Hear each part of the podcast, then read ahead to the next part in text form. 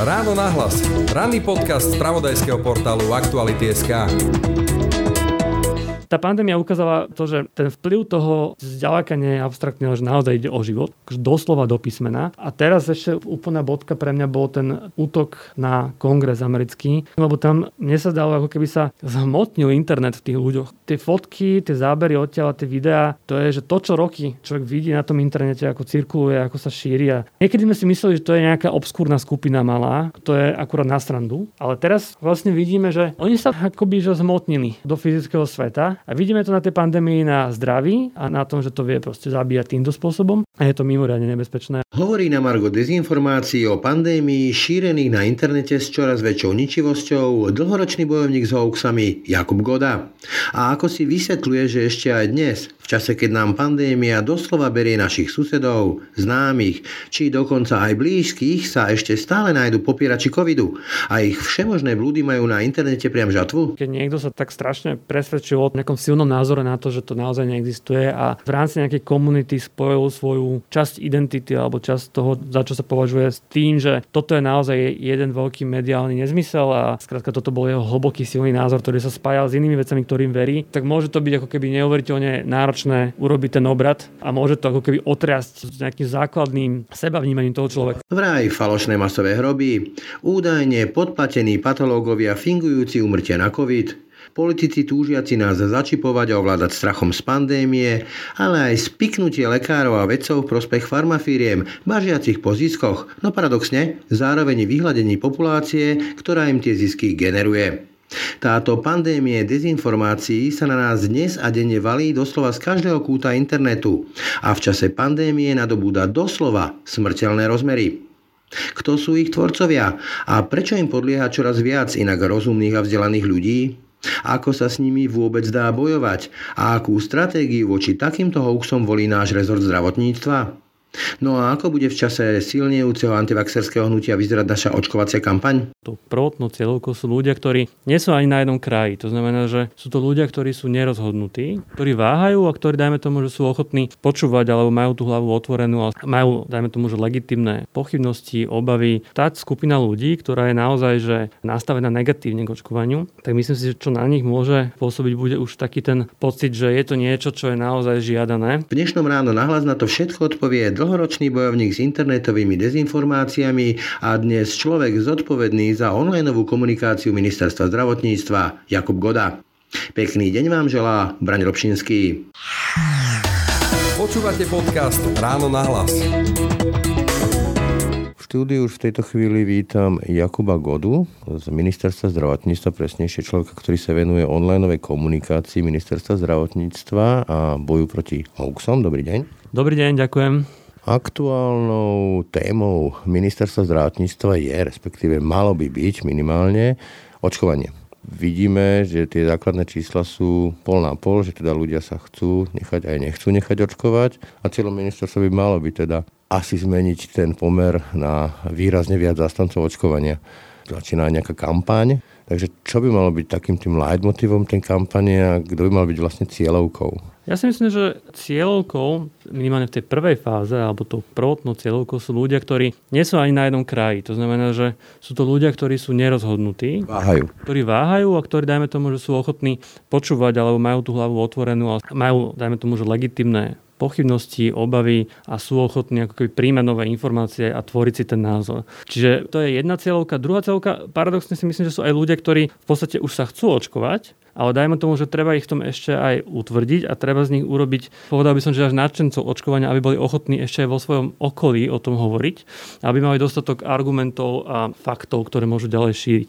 A myslím si, že potom v konečnom dôsledku tá skupina ľudí, ktorá je naozaj že nastavená negatívne k očkovaniu, tak myslím si, že čo na nich môže, ak vôbec, čo na nich môže pôsobiť, bude už taký ten pocit, že je to niečo, čo je naozaj žiadané a budú vidieť niečo ako vlnu, budú vidieť niečo ako, že ten spoločenský pretek o to, že všetci sa chcú očkovať a myslím, že to už skôr emócia je to, čo ich môže keby presvedčiť a ovplyvniť, že predsa len asi by som mal aj ja, keď už to tak všetci chcú. Čiže to je tá, by som povedal, že najzdelenejšia alebo najkomplikovanejšia cieľovka, ale určite je tu veľké množstvo ľudí, ktorí sú naozaj nerozhodnutí a dajme tomu, že vyčka počkávajú, váhajú, hľadajú argumenty a fakty. Viete povedať aj povedzme, že nejaká štruktúra tých ľudí, napríklad čo sa robil nejaký prieskum, alebo teda vy ste si ho myslím robili, čo sa týka lekárov, tak tam bolo, že štyria sú za očkovanie, teda sú tak, že asi aj áno a zostávajú vlastne teda takí, že nie. A to sú lekári. Pomeniem príklad napríklad pán Lipták, to je taký veľmi známy prípad lekára, ktorý šíri naozaj všeličo. Bizarné až šialené by som povedal. Vieme teda identifikovať, že nejaké tie sociologické konštanty tých ľudí, ktorí sú tí váhaví strelci a čo by na nich mohlo zabrať? Ten preskum o lekároch, ktorý ste spomínali, tak ten sme robili už trošku dávnejšie. Áno, a tam to vychádzalo takto, že dohromady nejakých 7 z 10 boli, že skôr áno, alebo určite áno, že sa dajú očkovať. Tí informácie, ktoré nám prichádzajú, tak medzi lekármi ako takými nie je až taký veľký problém zatiaľ, s tým, že by sa nechceli očkovať. Skôr možno, že Stričky, zdravotníci. medzi zdravotníckými pracovníkmi a tak ďalej, že skôr s touto skupinou treba pracovať a tam práve najsilnejší vplyv je priamo zo strany tých nemocných lekárov. Preto aj my, čo sme robili teraz, je, že sme natáčali veľmi veľa videí práve so zdravotníkmi lekármi o tom, že prečo sa očkujú a aj sme ich ako keby sa snažili s nimi komunikovať, aby apelovali vo svojom okolí, alebo aby presvedčili vo svojom okolí práve v nemocniciach a ostatných zdravotníkov, aby sa tiež išli očkovať, pretože ten lekár je vlastne autorita vo svojom prostredí a to je ten najsilnejší akoby vplyv. To ináč z niektorých prieskumov vyplýva aj širšie, že aj pri tých ďalších fázach očkovania budú dôležití práve lekári, ktorí sú pre mnohých ľudí jednoducho ten autoritatívny zdroj informácií, čiže na to sa bude treba tiež zamerať. Aký spôsob e, toho presvedčania je podľa vás dobrý? Lebo ja som ešte povedzme, že vyrastal v časoch socializmu takej tej e, s piesňou na perách a kto na chodníku, nemiluje republiku, ono to moc nefunguje. Taká tá až propagandistická pozitívna kampaň, lebo to človeku smrdí. Takisto pri tej vakcíne to je vec, kde ako pri každom lekárskom zákroku a každom lieku sú aj nejaké negatívne účinky, ktoré sa asi nedajú poprieť. Čiže čo by malo byť takým kľúčovým narratívom, čo by tých váhavých dokázal presvedčiť, že oplatí sa očkovať buď mne, alebo preto, aby som ochránil svoju starú mamu, svojho starého otca, alebo niekoho, kto sa očkovať nemôže. Ja si myslím, že to, čo vychádza ako najatraktívnejšie a na čom sa pravdepodobne akože väčšina populácie dokáže zhodnúť, je to, že všetci chceme, aby sme toto celé už mali za sebou. Nikto nie je fanúšikom covidu. Návrat do normálu takto? Presne ten apel alebo emocia toho, že môžeme zase žiť tak ako predtým a že sa ako keby dá z tejto celej šlamastiky vyviezť a že práve tá vakcinácia a očkovanie je najrychlejšia a najefektívnejšia cesta k tomu, že to je niečo, na čom sa dokážeme zhodnúť, že, že minimálne si to prajeme, hej, že minimálne by sme chceli opäť sa vrátiť tomu normálnemu spôsobu života. To je ten pozitívny rozmer a z tých obav, alebo to, čo vychádza relatívne ako keby konštantne, alebo relatívne sa to opakuje vo všetkých možných prieskumoch ako tie hlavné zdroje obavy, oni sú podľa mňa úplne akoby intuitívne alebo predpokladateľné. To je práve obava z vedľajších účinkov, to je obava z toho, že vakcína bola vyvinutá rýchlo, si ľudia myslia. Prípadne menšia časť je, že mladí ľudia sa môžu cítiť tak, že sú v pohode, že ich ten COVID neohrozuje. Čiže toto sú také opakujúce sa dôvody alebo motivy, pre prečo ľudia váhajú a na tie sa oplatí reagovať, adresovať ich. My sa to snažíme už na sociálnych sieťach robiť už niekoľko, už v podstate od novembra, decembra veľmi intenzívne práve na tieto veci reagovať. Ja som všimol napríklad, keď spomeniem taký jeden príklad, myslím, že to bola vaša práca, že porovnanie počtu ľudí, ktorí umreli na COVID s počtom ľudí, ktorí v tom istom časovom segmente mali nejaké negatívne účinky povedzme z. Áno, to je jeden príklad, v ktorom sa odrážajú ako keby dve veci. Že na jednej strane otvorenosť, že tam neexistuje žiadna snaha akoby tváriť sa, že tá vakcína je perfektne dokonalá, nemá ani 100% účinnosť a má aj vedľajšie účinky. To je jednoducho priznaná vec, ktorú úplne otvorene hovoríme v tej komunikácii. Ale zároveň sa tam odráža to, že my sa snažíme ukázať to, že tie prínosy a rizika, alebo prínosy a negatíva sú neporovnateľné, že tie benefity rádovo prevyšujú rizika. A práve tento príklad toho, že na Slovensku z prebehu tých prvých dvoch týždňov bolo zaznamenaných, myslím, že nejakých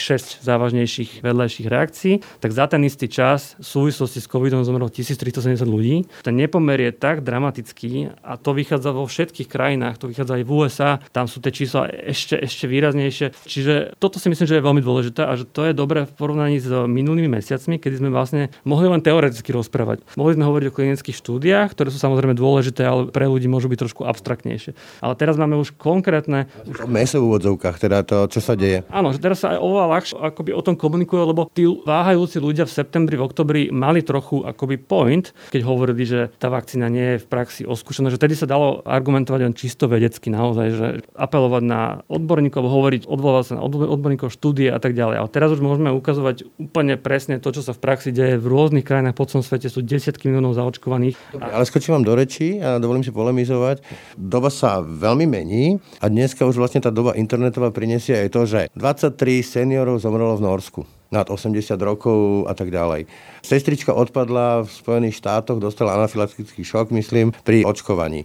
To sú proste narratívy, ktoré sa šíria úplne že masovo a keď si spomenieme na všetky tie hoaxové témy, tak bol tu čo viem demonstrácie v Berlíne, kde sa falošne dali fotky z Londýna, z demonstrácie spred pár rokov, kde jasne sa dokázalo, že to je iná fotka. Napriek tomu to stále bolo zdieľané. Čiže ako bojovať s týmto? To sú fakt akože chytlavé príbehy. 23 seniorov, Norsko, to zamrazilo aj mňa. Áno, my na to reagovali presne toto sa šíri už dlhšiu dobu, aj sa to bude. Ono to vlastne, tento typ príbehov ako keby existuje už dlhodobo.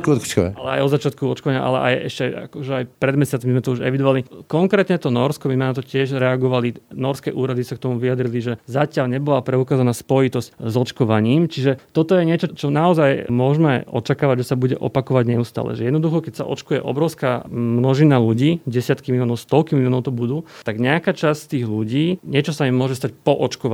Chronologicky, po tom očkovaní, deň, týždeň, mesiac po sa môže čokoľvek stať, pretože je nejaká štatická pravdepodobnosť, že dostanete infarkt, že sa vám čokoľvek prihodí a pri tom obrovskom počte to jednoducho vychádza, že sa to bude prihadzovať aj tým, ktorí sú zaočkovaní. Či tam potom je strašne dôležité rozlišovať, či tam je naozaj preukázaná spojitosť s tým očkovaním, či to, to očkovanie k tomu nejakým spôsobom prispelo, alebo či nie, či sú to izolované veci. No a pri tom Norsku, zatiaľ sa to teda pokiaľ viem vyšetrujú, tie norské úrady posledne už myslím, že aj korigovali to prvé vyhlásenie a boli oveľa opatrnejší v tom, či tamto spojitosť existuje. My sme o tom tiež už pred koncom minulého roka hovorili, že toto sa bude diať. Toto sa jednoducho bude diať, že budú kolovať príbehy. Časť tých príbehov bude úplne nepravdivá, časť bude síce pravdivá, ale bude navodzovať nejakú spojitosť, ktorá tam nemusí byť. A časť aj bude reálne spojená s tým očkovaním, lebo ako sme už predtým hovorili, existujú aj prípady závažnejších vedľajších účinkov. Toto treba jednoducho oddelovať, treba to rozlišovať. My sa vždy snažíme ako keby na to reagovať a presne to týmto spôsobom vysvetľovať, ale stále platí ten úplne ten základ, že aj keď takéto príbehy existujú, štatisticky, keď sa pozrieme na ten celok, tak je to absolútne neporovnateľné v porovnaní s tým, čo za ten čas, čo len sa tu teraz my dva rozprávame, urobil ten COVID na svete. Na to vám klasický antivaxer povie, viete čo?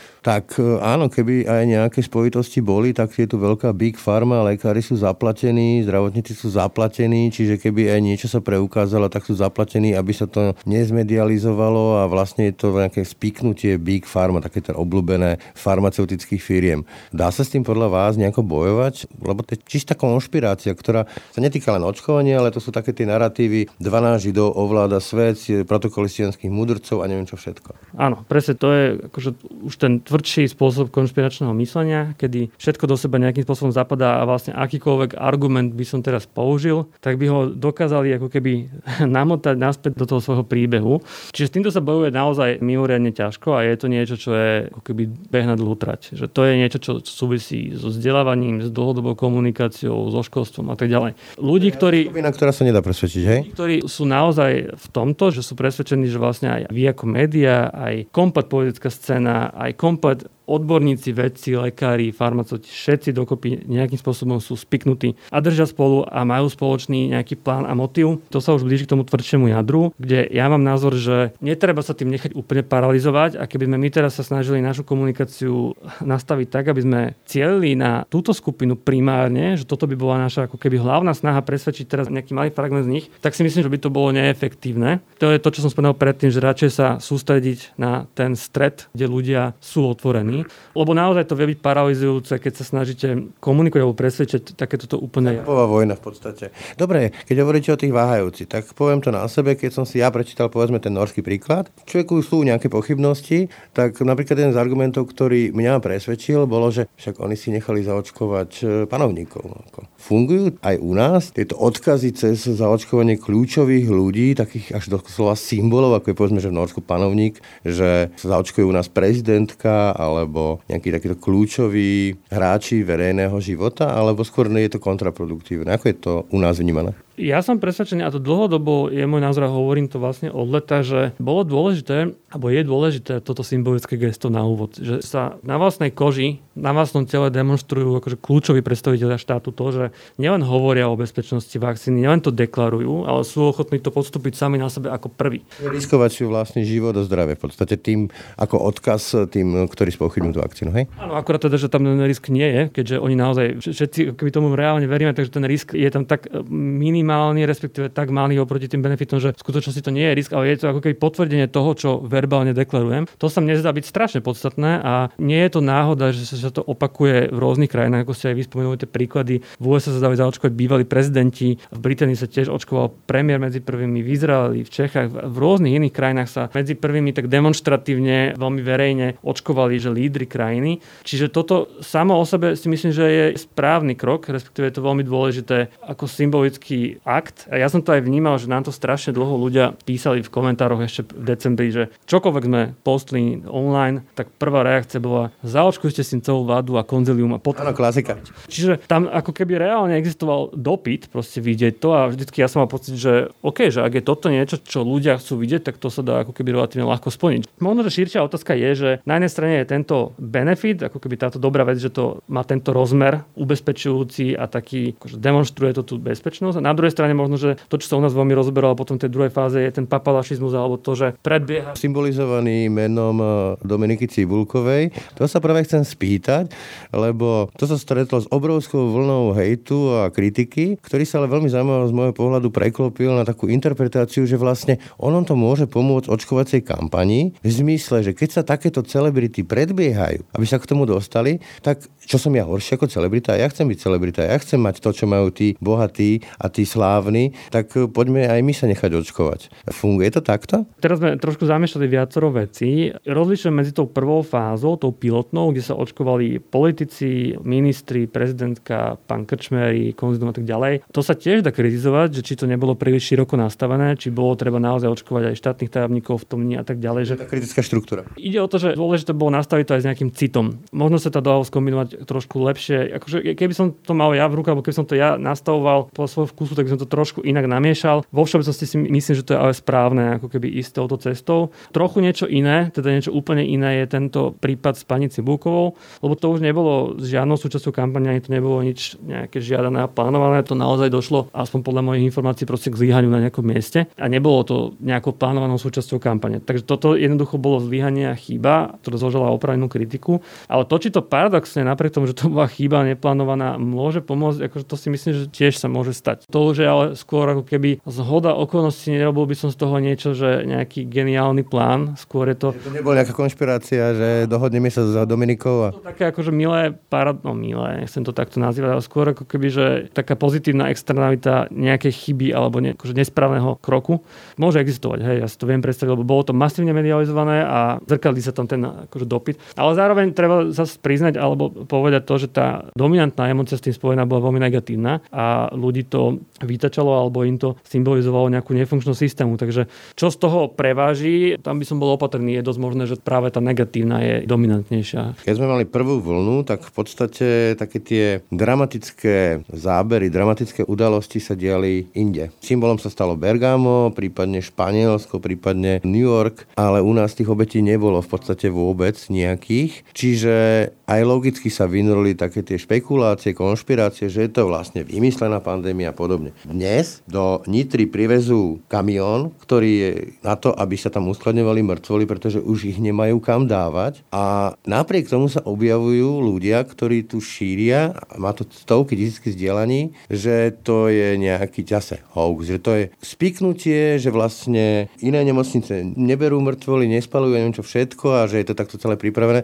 Jednoducho ľudia, ktorí sú priamo konfrontovaní, že možno ich sused je v nemocnici, sú ochotní tvrdiť, že je to vymyslené. Vás to prekvapuje? A ako to vy čítate? Čo to je za typ ľudí? Musím povedať, že dneska ma to už naozaj niekedy dokáže akože šokovať a dojať, lebo ja som bol veľmi chápavý v lete, že ja som celkom dobre rozumel tomu, že väčšina Slovenska sa s tým proste nestretla vo svojom okolí, väčšina Slovenska nemala možnosť pozorovať, čo to reálne je, to ochorenie a ten vírus. Vnímali, že sa to veľmi medializovalo tej prvej vlne, že bola ako keby obrovská panika okolo toho a, a nakoniec sa z pohľadu väčšiny ľudí ako keby nič nestalo v ich okolí. Ľudia, ktorí nečítali vtedy zahraničné správy, tak akože o tom Bergame dostali len nejaké kuse informácie, dajme tomu. Ale teraz, toto je pre mňa naozaj, naozaj šokujúce, že ešte dodnes ľudia dokážu šíriť skreslené štatistiky o tom, ako nerastie počet úmrtí, to je jeden z hoaxov, na ktoré sme reagovali a podobné veci. Pričom naozaj to už je všade, tie nemocnice sú plné, fakt sa kupujú tie mraziarenské boxy, akože už štatisticky to vychádza tak, že každý to vo svojom okolí. To siaha do takých, že sused, člen rodiny.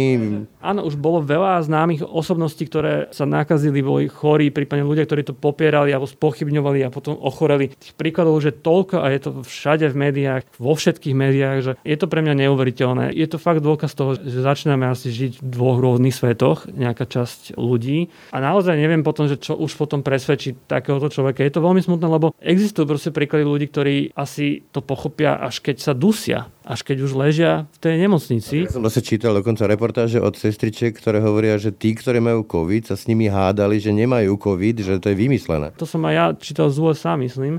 Áno, toto sú neuveriteľné prípady a tam e, mne dochádzajú slova, lebo, lebo to už Máte nejaké vysvetlenie, že napríklad ja, ja si to vysvetľujem tak, že človek v tomto svete má veľmi málo veci pod kontrolou. Jednoducho veci sa dejú a to už také ako že vírus a podobne. Jednoducho to sa ti stane alebo nestane, ani s tým neurobíš. Lekárska veda a to je všetko, na čo sa môže spoláhnuť. Takto to vysvetľujú napríklad antropológovia, že z toho strachu, že sa mi to môže stať, tak ten strach vytesňujem tak, že popieram predmet toho strachu. To môže byť jeden z dôvodov. Druhý, ktorý môže byť, že keď niekto sa tak strašne presvedčil o tom, o nejakom silnom názore na to, že to naozaj neexistuje a spojil, prípadne v rámci nejakej komunity spojil svoju časť identity alebo časť toho, za čo sa považuje s tým, že toto je naozaj jeden veľký mediálny nezmysel a skrátka toto bol jeho hlboký silný názor, ktorý sa spájal s inými vecami, ktorým verí, tak môže to byť ako keby neuveriteľne náročné urobiť ten obrad a môže to ako keby otriasť vôbec s nejakým základným sebavnímaním toho človeka. Súčasťou identity. Toto platí všeobecne, že tie názory, ktoré sú spojené s identitou alebo s tým, ako sa človek vníma vo svojej podstate, tak sa strašne ťažko obracajú a tam ako keby už málo, málo urobia nejaké nové fakty a tak ďalej. Len teda je neuveriteľné, že to dokáže byť tak silné ešte aj pri takýchto extrémnych prípadoch. Ale zase, aby sme nekreslili príliš čierny ten obraz, my vidíme, že sa to posúva aj v tých prieskumoch, že aj to správanie ľudí sa mení porovnaní s letom alebo septembrom a tak ďalej. Akože tie čísla to ukazujú, ukazuje to teraz aj mobilita. Čiže akoby existuje... Na tých číslach, e, aký impact povedzme majú takéto už úplne že uletené hoaxy, aký zásah číslach, povedzme, sa to dá povedať? Že aká časť populácie je naozaj takto zatvrdnutá? Úplne presne teraz neviem, podľa posledných. Na jeseň sa v tom miestili, by som povedal, že viaceré veci. Bol tam psychologický fenomén toho, že v tú prvú vlnu sme zažili slabšiu a to vieme aj z histórie, že krajiny, ktoré zažili slabšiu prvú vlnu epidémie, tak v tej druhej vlne ju potom mali silnejšiu, pretože že ľudia nemali zažité, čo to spraví. To je akože niečo, čo sa celkom systematicky ukazuje a nie je to žiadne špecifikum Slovenska. Druhá vec bola potom možno, že komunikácia lídrov politických, ktorá mohla vyvolávať nejaké otazníky alebo ktorá bola nepresvedčivá. A viedli sa povedzme, že na tej vlne konšpirácie, alebo nechceli ísť proti tomu prúdu konšpirácie, radšej teda niektorí hovorili, že ja neverím tomu očkovaniu, alebo Boh vie, ako to celé je a takto? No jasné, tak akože, toto je pre mňa tiež otáznik, že do akej miery tam je ako keby autentický na strane politických lídrov, ktorí komunikujú týmto spôsobom, že popierajú alebo hovoria, že to je chrypočka, alebo že to nie je podstatné a tak ďalej. Do akej miery to je autentické presvedčenie, do akej miery to je politický marketingový ťah, že jednoducho som identifikoval nejakú cieľovku a chcem na ňu cieliť. To je pre mňa záhada zatiaľ, stále ešte celkom neviem. Ale čo som to povedal predtým, že nevieme úplne izolovať efekt, vplyv dezinformácií a hoaxov samo o sebe. Že je to veľmi ťažké, je to debata, ktorá prebieha všade na svete, aj v súvislosti nielen s pandémiou, v súvislosti aj napríklad s víťazstvom Trumpa pred 4 rokmi, ale aj inými ako keby politickými udalostiami, že existuje debata proste medzi expertmi o tom, do akej miery to je spôsobené naozaj tými hoaxami a dezinformáciami. Sú tam protichodné názory alebo veľmi rôznorodé názory. Ja by som povedal, že netreba sa sústrediť len na ten extrémny prúd naozajstných hoaxov, to, čo je skutočná zmena, ktorá nás veľmi ovplyvňuje, je sociálne siete širšie. Lebo to nie je len o hoaxoch, to je o tom, že vznikli úplne nový mediálny svet. Spôsob šírenia tých informácií. Šírenia a vznikli weby, ktoré ani nie sú o tom, že by šírili nevyhnutne hoaxy, ale robia nejaký typ politického búvaru, robia nejaký typ lacnej, takej selektívnej žurnalistiky. Vlastne žurnalistiku robia ľudia už teraz. Hoci kto. Hoci kto je novinár A konec koncov aj tie tradičné médiá, aj tradiční politici tiež zmenili spôsob svojej komunikácie. Každý sa tomu nejakým spôsobom prispôsobuje. Čiže je to obrovská zásadná zmena, tento prechod na sociálne siete a na digitál, ktorá nás ovplyvňuje spôsobmi na viacerých úrovniach, ktoré si ani neuvedomujeme, že vlastne aj aktuality sa tomu nejakým spôsobom prispôsobujú, aj každé médium, aj každý politik. Toto ja vnímam ako, ako fundamentálnu zmenu, ktorá má obrovský vplyv. A keď sa bavíme o hoaxoch, tak to je taká trošku skratka, lebo to je v skutočnosti podmnožina toho celého fenoménu a nikto nevie úplne presne povedať, že vlastne ako strašne vplyvné. Existujú štúdie, ktoré merali špecificky tie junk news alebo fake news stránky v Amerike, lenže to je naozaj že malá skupina. Potom sú z toho také nadpisy, že vedci ukázali, že fake news nemajú až taký veľký vplyv, lenže oni sa zameriavali len na malú, malú podskupinu. No, to potom má ten eko-efekt, čo sme v tých uzavretých skupinách. A meralo to len ako keby naozaj také tie stránky od macedónskych tínedžerov, ktoré sú že úplne ako keby vymyslené, že a to je len malý, akože malá podmnožina toho celého. Čiže je to troška aj metodologický výzva a sú na to, že veľmi rôznorodé pohľady sú ľudia, ktorí hovoria, že nepreháňajme to s tým už, akože s tými dezinformáciami, hoaxami nemá to až taký vplyv. Sú ľudia, ktorí hovoria, že to stále podceňujeme. Čiže nedá sa to úplne dobre izolovať. Myslím si, že tomto je ako keby že prebiehajúca debata, že o kvantifikovaní vplyvu tohto celého. Ja, môj point, na čo sa snažím upozorňovať, že naozaj pozrieme sa na to zo širšia. Nesnažme sa pozerať len na nejaké akože obskúrne fake news stránky, ale nejaké ako keby že vyslovené hoaxy. Pozrieme sa na tú zmenu, ktorú nám priniesli sociálne siete a tam mi príde nepopierateľné, že tá zmena je kardinálna. Ja to vnímam v tej rovine, tú zmenu, že autority sa rozpadajú, alebo dôvera k autoritám sa rozpadá. Jednoducho, keď sa objaví článok ja neviem, s Čekanom, Klempom alebo proste s nejakou autoritou vedy, tak mu tam nakladajú ľudia, ktorí vzdelaním ako ani peta. A berie sa to tak, že názor ako názor. Ja si proste pamätám, že ešte pár rokov dozadu, keď nejaká autorita vystúpila, no tak e, vystúpila z tej pozície autority. Toto už dneska keby neplatilo. To je podľa mňa dôsledok sociálnych sietí. Čo s tým? Vy ste napríklad spomínali, že aj v tom očkovaní, že chcete sa zamerať na tých lekárov, ale dneska aj toho lekára, hoci aký závozník zhodí, že ja tiež mám iný názor. Čo s tým je? Dobrá otázka, je to niečo, čo si poviem vyžaduje, že úplne celospoločenské úsilie. Na rôznych rovinách. Veľmi zaujímavá je debata v Európskom parlamente. Ja, ja okrem iného aj spolupracujem s Vladom Bilčikom, europoslancom a v Európskom parlamente prebieha diskusia o regulácii sociálnych sietí. Pripravuje sa Digital Services Act, čo je legislatívny balík, ktorý by mal nastaviť nejaké základné pravidla moderovania obsahu pre platformy sociálnych sietí. Je to, myslím si, že nejaký základný krok, od ktorého treba mať realistické očakávania, lebo on ako keby neci necieli alebo nezmení tú úplnú podstatu. Možno, že sa podarí vytesniť efektívnejšie naozaj nelegálny obsah. Ale teda dezinformácie sú oveľa širší problém ako len nelegálny obsah. Čiže to je možno, že jeden rozmer. Druhý je, povedal by som, že akčnejšia komunikácia štátnych inštitúcií a to je práve to, o čo sa ja teraz usilujem na ministerstve zdravotníctva, aby aj štátne inštitúcie boli silným hlasom v online prostredí. To robí už policia dlhodobejšie, my sa o to teraz pokúšame. Zdá sa mi to byť veľmi potenciálne efektívne. Je taká protiofenzíva prevziať iniciatívu. Trochu protiváha, áno. A moja skúsenosť, alebo čo si ja beriem z toho pôsobenia zatiaľ, alebo z tej spolupráce s ministerstvom zdravotníctva za tých niekoľko mesiacov je, že je potom veľký dopyt. Vie to fungovať veľmi efektívne, pretože keď ministerstvo zdravotníctva, čo je značka, ktorá má akože mimoriadne veľkú poznateľnosť ako brand alebo ako inštitúcia, komunikuje spôsobom, ktorý je moderný, je prístupný, je svieži, je ako keby ľahko pochopiteľný a je prirodzený pre to prostredie sociálnych sietí, tak tá kombinácia ako keby, že autoritatívnosti inštitúcie a také tej formy, ktorá sa bežne nespája s takýmito inštitúciami, robí zaujímavý efekt v tom, že jedna vec je, že sa to šíri v tom prostredí samo o sebe, na tom Facebooku, Instagrame a tak ďalej, ale druhá vec je, že to šíria médiá že to šíria televízie, aj búvarné denníky preberajú náš obsah. Niekedy sa stane, že na základe jedného postu na Facebooku ministerstva zdravotníctva vzniknú celé články a v mainstreamových akože búvaroch.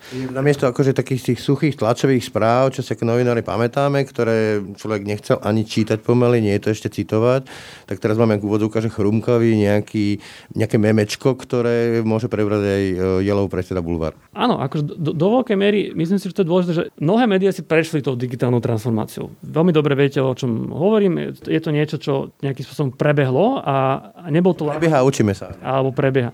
Ale tie štátne inštitúcie v tomto zaspali a zaostávali dlhodobo. A myslím si, že aj pre ministerstva a štátne inštitúcie je podstatné, aby sa stali ako keby tými digitálnymi hráčmi. Je dôležité možno, že aj mať na to nejaký typ ľudí, ktorí sa prirodzene orientujú v tom prostredí alebo je im vlastné takýto spôsob komunikácie tiež formovať proste nejaké digitálne týmy na tých komunikačných odboroch, ktoré dokážu týmto spôsobom komunikovať a ono, tá zmena je potom hlbšia, lebo to trošku mení aj nielen tú formu, ale trošku aj spôsob uvažovania na to komunikáciu, lebo mení sa to z tej reaktívnej, že teda novinár sa spýta otázku, ja odpoviem, na také, že hľadám si témy a zamýšľam sa trošku aj dlhodobejšie a silnejšie nad tým, čo chcem ľuďom hovoriť proaktívne. Diktovať tomu verejnému priestoru témy, takto? Áno, alebo hľadať to, že čo na sociálnych sieťach ako keby ľudia práve riešia, že na čo treba reagovať, alebo aj diktovať, ale ako keby, že je to proaktívny spôsob, že nie je to o tom, že mi príde nejaká novinárska otázka. Toto ja vnímam tiež ako keby súčasťou toho riešenia, že keď si pozriem aký efekt to dokáže mať, ako keby, že nejaká value for money tých našich snách je podľa veľmi zaujímavá, pretože ten dosah vie byť akože pomerne dramatický, keď to zmiešam s tým, čo sa to potom prelieva do printov a do televízií. Ja sa práve chcem spýtať na ten dosah a na tú efektivitu, lebo to je známy fenomén uverejní sa nejaká čistá konšpirácia, čistá lož, poviem opäť zase nejaká fotka, ktorá evidentne nie je z tej udalosti, je to proste overiteľné cez porovnanie fotiek, že je to lož potom sa urobí tzv. debunk, to znamená proste uvedú sa informácie na pravú mieru, ale zdieľanosť tohto debunku, teda toho, čo opravuje informácie na správnu mieru, je násobne nižšia ako pôvodná lož. Áno, to je dobre preskúmaný jav a dokonca aj vo všeobecnosti je mnoho výskumov, ktoré ukazujú, že lži a akože extrémny obsah sa šíri proste oveľa rýchlejšie ako, ako štandardný na faktoch postavený spravodajský obsah. To je... Vy máte nejak zmerané, že efektivita vášho boja, povedzme s takýmito zdravotníckými e, lžami a hoaxami je aká? Inak by som to skúsil. Jedna vec je teda, že tento reakčný spôsob, že si pozrieme, že tuto je nejaký virálny hoax, my na neho sa pokúsime zareagovať a tam naozaj platí to, že tá naša reakcia bude mať vo všeobecnosti menej zdieľanie ako ten pôvodný hoax, aj keď teda je posilnená o to, že potom zvyknú to preberať ďalšie médiá, hej, či tam sa to trošku nabaluje. A vďaka tomu ako keby mediálnemu ekosystému, tak si trúfam povedať, že to dokáže mať nejaký, nejakú protiváhu, ale stále toto nie je to najsilnejšie. Keď sa bavíme o tom, že ľudia neverili, že existuje COVID, alebo že ho minimálne zľahčovali prírodovej chrípke, čo trvalo teda, že dodnes a trvalo to mesiace, tak nám sa ukazovalo ako najefektívnejšie nie je to, že snažiť sa na tie individuálne posty a jednotlivé tie kúsky, ktoré sa snažia buď nejako manipulovať štatistiky, alebo akože rôznymi spôsobmi spochybňovať, natáčať proste prázdne parkoviska pred nemocnicami, akože rôzne takéto veci, že efektívne nie je ani tak, že teraz rád rádom mechanicky akože ísť a reagovať na ne a na, na tom sa ako keby zodreť, ale skôr, že hľadať spôsoby, ako tú tému chytiť ako širší celok, že teraz nie je problém nejaká jedna štatistika alebo nejaké jedno natočené parkovisko. Problém je ten celok, že ľudia podceňujú COVID. To je ten širší narratív, ten príbeh. A nám sa ukázalo oveľa silnejšie potom robiť také veci, že nechali sme ľudí natočiť príbehy, natočiť na telefón o svojej skúsenosti s COVIDom veľmi ako keby také video, ktoré nemá žiadnu, že, že nerobila to žiadna, že reklamka, nemá to žiadny scenár, strých, akože v podstate to je... tam tú amatérčinu v zásade. Je, to také veľmi eh, hrubé a tí ľudia si to naozaj natočili sami, bez nejakého nášho, on s minimálnymi nejakými konzultáciami, my sme to zostrihali. A to video bolo šialene virálne. Šialene virálne. Že bolo to akože všade v televíziách, to sa proste opakovalo. Lebo to bolo v čase, kedy ľudia naozaj ešte nepoznali živých ľudí s covidom a toto im to sprostredkovalo spôsobom, ktorý bol nehraný. Ale okrem toho aj potom však samozrejme veci ako zábery z nemocníc. Napríklad tie fotky, také tie, že vyčerpaní zdravotníci a podobne. Hej? Fotky z nemocníc, ktoré napríklad my sme ešte posunuli ďalej tým, že Michal Burza, známy fotograf, v spolupráci s nami fotí že veľmi silné zábery z nemocníc a my okrem toho, že, sme, že to dávame von, tak sme to skombinovali napríklad že s príkladmi komentárov pod našimi postami, ktoré sú presne také, že popierajú, znevažujú, zľahčujú a tak ďalej. A tá fotka je odpovedou. A tá fotka je vlastne odpovedou, vzniká tam akože zaujímavý kontrast podcast a, a presne to sme robili opakovane ako takú sériu a bolo to veľmi virálne. A zase toto bolo vlastne... To zabera, hej? No už keď sa bavíme o tom ako keby šírení, tak toto bola oveľa silnejšia reakcia ako ktorákoľvek z tých jednotlivých, že tuto je nejaký hoax, preto a preto to nie je pravda, že tento spôsob sa mi zdá byť akoby silnejší a efektívnejší a vlastne aj ako keby by som povedal, že z hľadiska nejakej myslím, že by nám to uberalo zbytočne veľa nám energie a zase čitateľom ako keby pozornosti, keby sme sa snažili rád radom každú tú jednu jednotlivosť alebo ten kúsoček e, nejakého postu niekde z internetu teraz prásne vyvracať. Čiže tam skôr my máme takú základnú jednoduchú metodiku, že my sa snažíme monitorovať tie sociálne siete, máme na to aj nástroje, aj však aj komunita existuje, my sa snažíme tvoriť komunitu okolo zdravotníctva, komunikátorov, inštitúcií a tak ďalej. Ja sa pohybujem medzi ľuďmi, ktorí sa tomu venujú. Čiže vnímame proste signály, čo sa na tom internete deje a keď niečo naozaj že že vybuchne, že niečo sa stane ako keby mimoriadne populárnym a šíreným, my to evidujeme a vždy zvážujeme tú odpoveď. A keď to je v kombinácii s tým, že tam vnímame nejakú akože nebezpečnosť alebo urgenciu, že to môže naozaj popiesť mnoho ľudí spôsobom ešte vážnejšie než predtým, tak tú reakciu zvažujeme a aj ju robíme, ale nie je tam tá ambícia, že rád radom akože tie hoaxy sa snažiť nejako rozberať. No teraz je to taká skrátka, že boj proti hoaxom, boj proti dezinformáciám, že to je toto, že vyvracanie veci. Je to naozaj skrátka. Akože je to, je to v skutočnosti, že možno že 5%, 10% z toho, čo robíme, že oveľa vplyvnejšie a dôležitejšie mi príde to, že sa snažíme transformovať komunikáciu toho ministerstva v tom online prostredí a tie veci, ktoré som predtým spomínal, v spojitosti s infografikami, s ďalšími akože vizuálnymi. Ja to správne chápem, tá pointa by mala byť z vášho pohľadu zaujímavým, efektívnym spôsobom komunikovať legitímne agendy typu máme tu pandémiu a toto sú kľúčové opatrenia voči nej. Máme tu teraz vakcináciu a mala by tu byť nejaká kolektívna zaočkovanosť a keď si o tom nejaká skupinka ľudí šíri hovadiny alebo proste sú konšpirátori alebo tomu neveria alebo niečo podobné, tak áno, aj to s tým treba bojovať, ale nie je to tá kľúčová agenda. Áno, respektíve to vnímam tak, že toto je tiež boj s tým, ale taký nepriamy mne to príde veľmi užitočné ako signál o tom, že tých prieskumov verejnej mienky to je samozrejme najdôležitejšie, to sledujeme, ale že tak je tam iba nejaká miera detailu. A keď máte prehľad o sociálnych sieťach alebo o tom najvýralnejšom obsahu na sociálnych sieťach, tak vás toto dokáže informovať, dokáže vám to dávať nejaké signály o tom, že čo ľudia práve riešia. A to nás ako keby podnecuje k tomu, že čomu sa venovať. To znamená, že keď vieme, že veľa ľudí konšpiruje alebo špekuluje o tom, že ako je možné, že bola tak rýchlo vyvinutá vakcína, potom príde prieskum, kde to ukáže ako jedna z najčastejších ako keby, že pochybností, tak vieme, že OK, zjavne je to téma, ktorá je dôležitá a teraz my nejdeme rozoberať nejaký jeden post, čo niekde niekto postoval, ale my urobíme infografiku, ktorá akože čo najlepším spôsobom ukáže, akým spôsobom dokázali ten vývoj skomprimovať alebo zjednodušiť v čase, bez toho, aby ohrozili bezpečnosť alebo tie základné parametre toho testovania. Čiže ak skočím do reči, Nemá to byť propaganda v tom slova zmysle, že ukážem to chrumkavé, pekné a to, čo nie je pekné, zamlčím. Majú to byť e, teda korektné informácie v balíku v celku. No to rozhodne. Myslím si, že ak, ak si... Pochybne sa vás, pardon, uh, ste sa stretávate e, s tým, že vás môžu označovať za propagandistu a že za štátnu propagandu. Aj tá vakcinácia sa označuje aktuálne, napríklad Luboš Vláha hovorí, že to je vlastne štátna propaganda, masáž mozgov a podobne. Áno, akože mám pocit, že časť ľudí reaguje ako keby a priori na akúkoľvek štátnu komunikáciu ako propagandu. Či toho sa nedá asi úplne zbaviť. Mojím cieľom, alebo našim cieľom je naozaj budovať ako keby že dôveryhodnosť tej inštitúcii.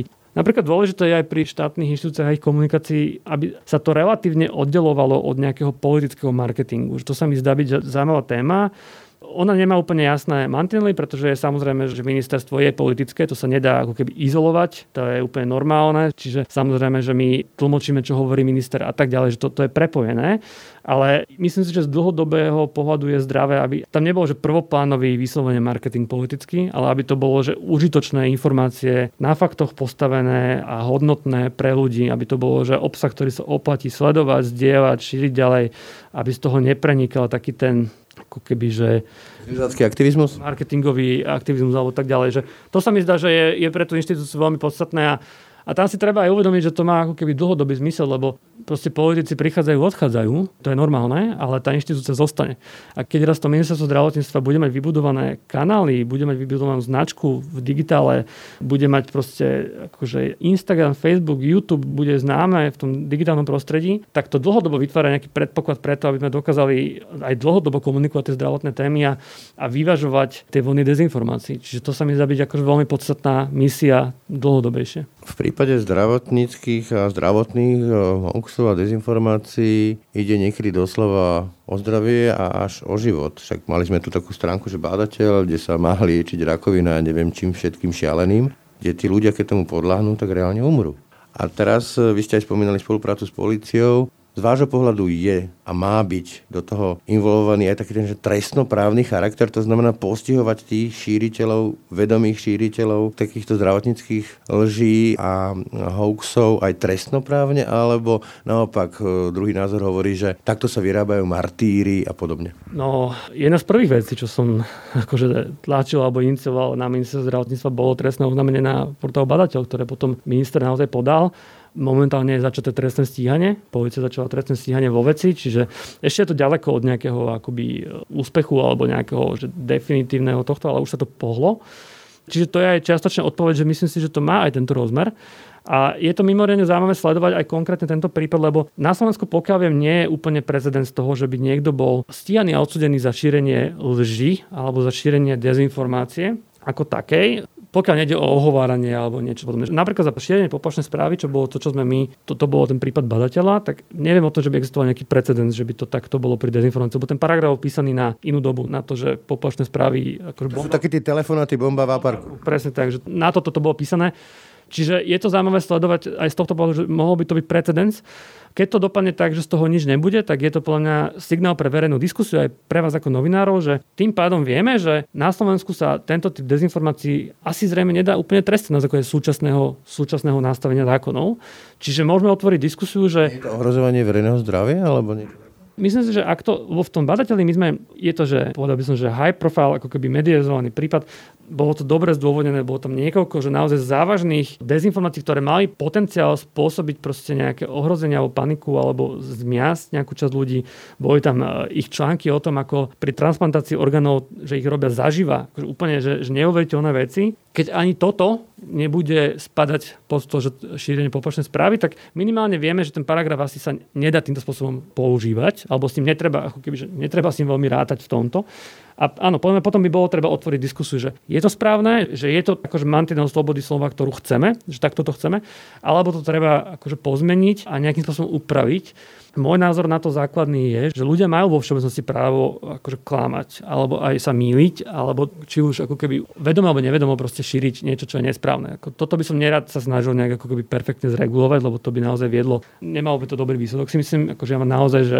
To pravdu z toho bolo. No, akože ja mám že hlbokú autentickú úctu k tomu, že sloboda slova a že naozaj to je dôležité, aby ľudia mohli komunikovať voľne aj s rizikom, že sa pomýlia, alebo že aj s nejakou mierou prifarbovania, zavádzania, čo vlastne je úplne bežná súčasť akože debat všeobecne. Ale akože tu sa bavíme o niečom, že keď niekto systematicky, priemyselne, cieľene šíri tento typ proste dezinformácií, to nie je, že jedna náhodivá udalosť, to je, že systematická práca ročne, ktorá ešte aj pravdepodobne generuje nejaký akože hospodársky výnos, Čiže je to ako keby celý kontext, ktorý tam treba vnímať. Tak na toto by nejaká páka mala existovať. Rovnako keď je nejaká že cieľená dezinformačná kampaň pred voľbami, kde sú zapojené falošné účty, kde je akože preukazateľne viditeľná nejaká koordinácia, organizácia. To tiež je niečo iné ako to, že niekto sa pomýli a šíri hoax, alebo niekto zámerne, dajme tomu, že jednorazovo šíri hoax, alebo politik manipuluje. Toto by som akože oddelil a keď je to nejakým spôsobom takto organizované, dlhodobé, systematické, tak na toto by mal existovať podľa mňa spôsob, ako to aj represívne trestať. Čiže to je môj názor. Myslím si, že k tomu treba ako keby updatenúť tú legislatívu. A je, je to presne, že je to veľká diskusia vo svete všade. Podobne prebehlo kyberšikanie, napríklad tiež najprv neboli paragrafy a museli sa proste updatenúť na tú dobu.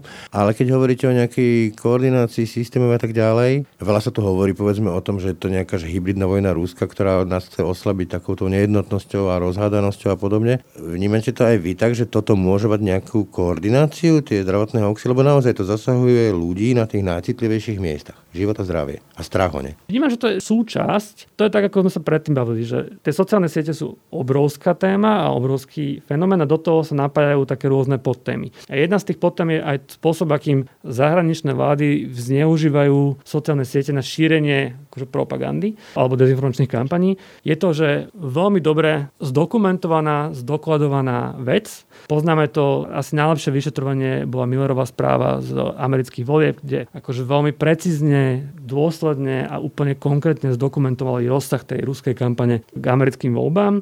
My vieme, že bola masívna, že sa jednalo o zásah na 126 miliónov Američanov, ktorí sa stretli s takýmto typom obsahu. Zároveň presne to, čo som spomínal aj predtým.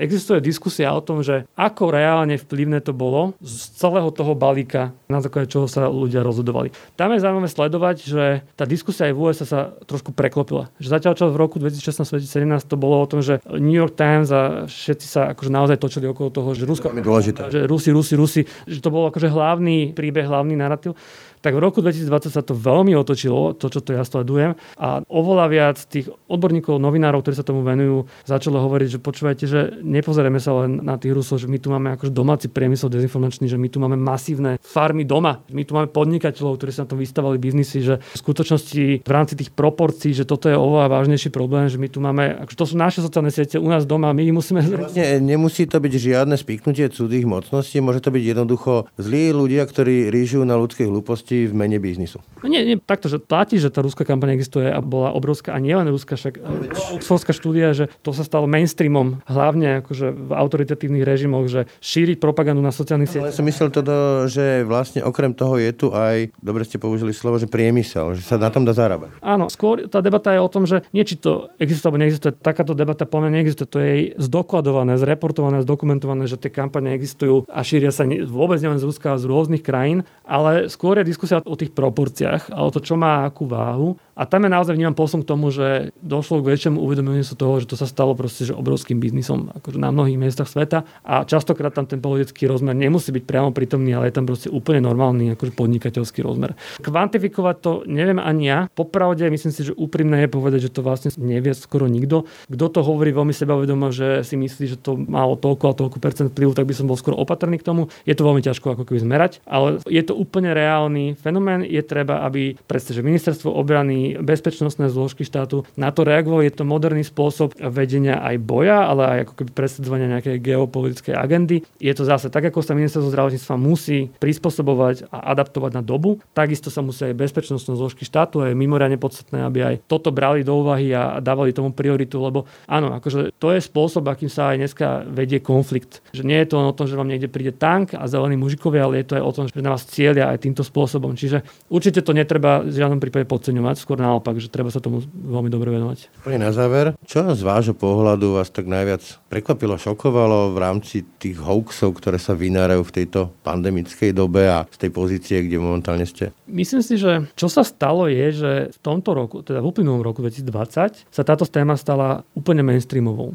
Ako ste spomenuli, že ja sa tomu venujem dlhšie a ja som vnímal, že pred niekoľkými rokmi to bolo také, že skupina novinárov, aktivistov, ľudí, ktorí sa tomu venujú, sa snažili ako keby, že byť na poplach a nejak ako keby priťahnuť pozornosť na to a trochu sa to darilo a postupne a tak ďalej. Ale až 2020 bol rok, kedy sa táto téma stala naozaj, že absolútny mainstream. Ja to cítim aj na sebe, že ma volajú do Telerána, akože, že je to proste že v televíziách, že hovoria o tom politici, je to jednoducho všade. Dokonca už že akože evidujem, že niektorí ľudia sa stali takí, že anti-anti-hoaxery, že už im leze na nervy keby boj proti tej, že už je to také, že naozaj je to ako keby niekedy, že až too much, že príliš. Ale toto sa mi zdá, že je dôležité smerom k roku 2020 a tá pandémia ukázala podľa mňa to, že ten vplyv toho zďaleka nie je abstraktný, ale že naozaj ide o život, akože doslova do písmena. A teraz ešte úplná bodka pre mňa bol ten útok na kongres americký, ktorý tiež bol v niečom neuveriteľne silný, lebo tam mne sa dalo, ako keby sa zhmotnil internet v tých ľuďoch. Tie fotky, tie zábery odtiaľ, tie videá, to je, že to, čo roky človek vidí na tom internete, ako cirkuluje, ako sa šíria. A niekedy sme si mysleli, že to je nejaká obskúrna skupina malá, ktorá akože to je akurát na strandu. Ale teraz vlastne vidíme, že... Vydorili z toho online. Oni sa, oni sa akoby že zmotnili do fyzického sveta a vidíme to na tej pandémii na zdraví a na tom, že to vie proste zabíjať týmto spôsobom. A vidíme to napríklad na tom útoku na kongres. A to nebolo prvýkrát, čo to premietlo do násilia, ale tuto to bolo veľmi akože pod svetlom reflektorov, že to dokáže takéto niečo robiť. A to je naozaj, to je naozaj šialené a je to mimoriadne nebezpečné. Akože teraz myslím si, že už každý vie, že jednak regulácia sociálnych sietí, ale aj zase, ako som spomínal, transformácia komunikácie štátu ale aj vzdelávania, ale aj asi aj nejakých že verejnej diskusie a boja proti tomu, že to je úplne kľúčové a akože je to právom, že je jedna z to otázok dneška. Myslím si, že by bolo lepšie, keď sa to stalo už skôr, čiže myslím si, že je správne, že sa toľko o tom sme sa snažili na to upozorňovať, ale teraz tá pozornosť je tam, kde by mala byť. Otázka je, že aký výsledok to prinesie časom. Toľko ako Goda, ďakujem za rozhovor. Ďakujem pekne. Ráno nahlas. Ranný podcast z pravodajského portálu Aktuality.sk. Takto už bolo z dnešného ráno nahlas naozaj všetko. Zachovajte nám priaze na stránke Aktuality.sk alebo si nás môžete vypočuť aj v rôznych podcastových aplikáciách. Pekný deň a pokoj v duši praje. Braň Robšinský. Všetky podcasty z pravodajského portálu Aktuality.sk nájdete na Spotify a v ďalších podcastových aplikáciách.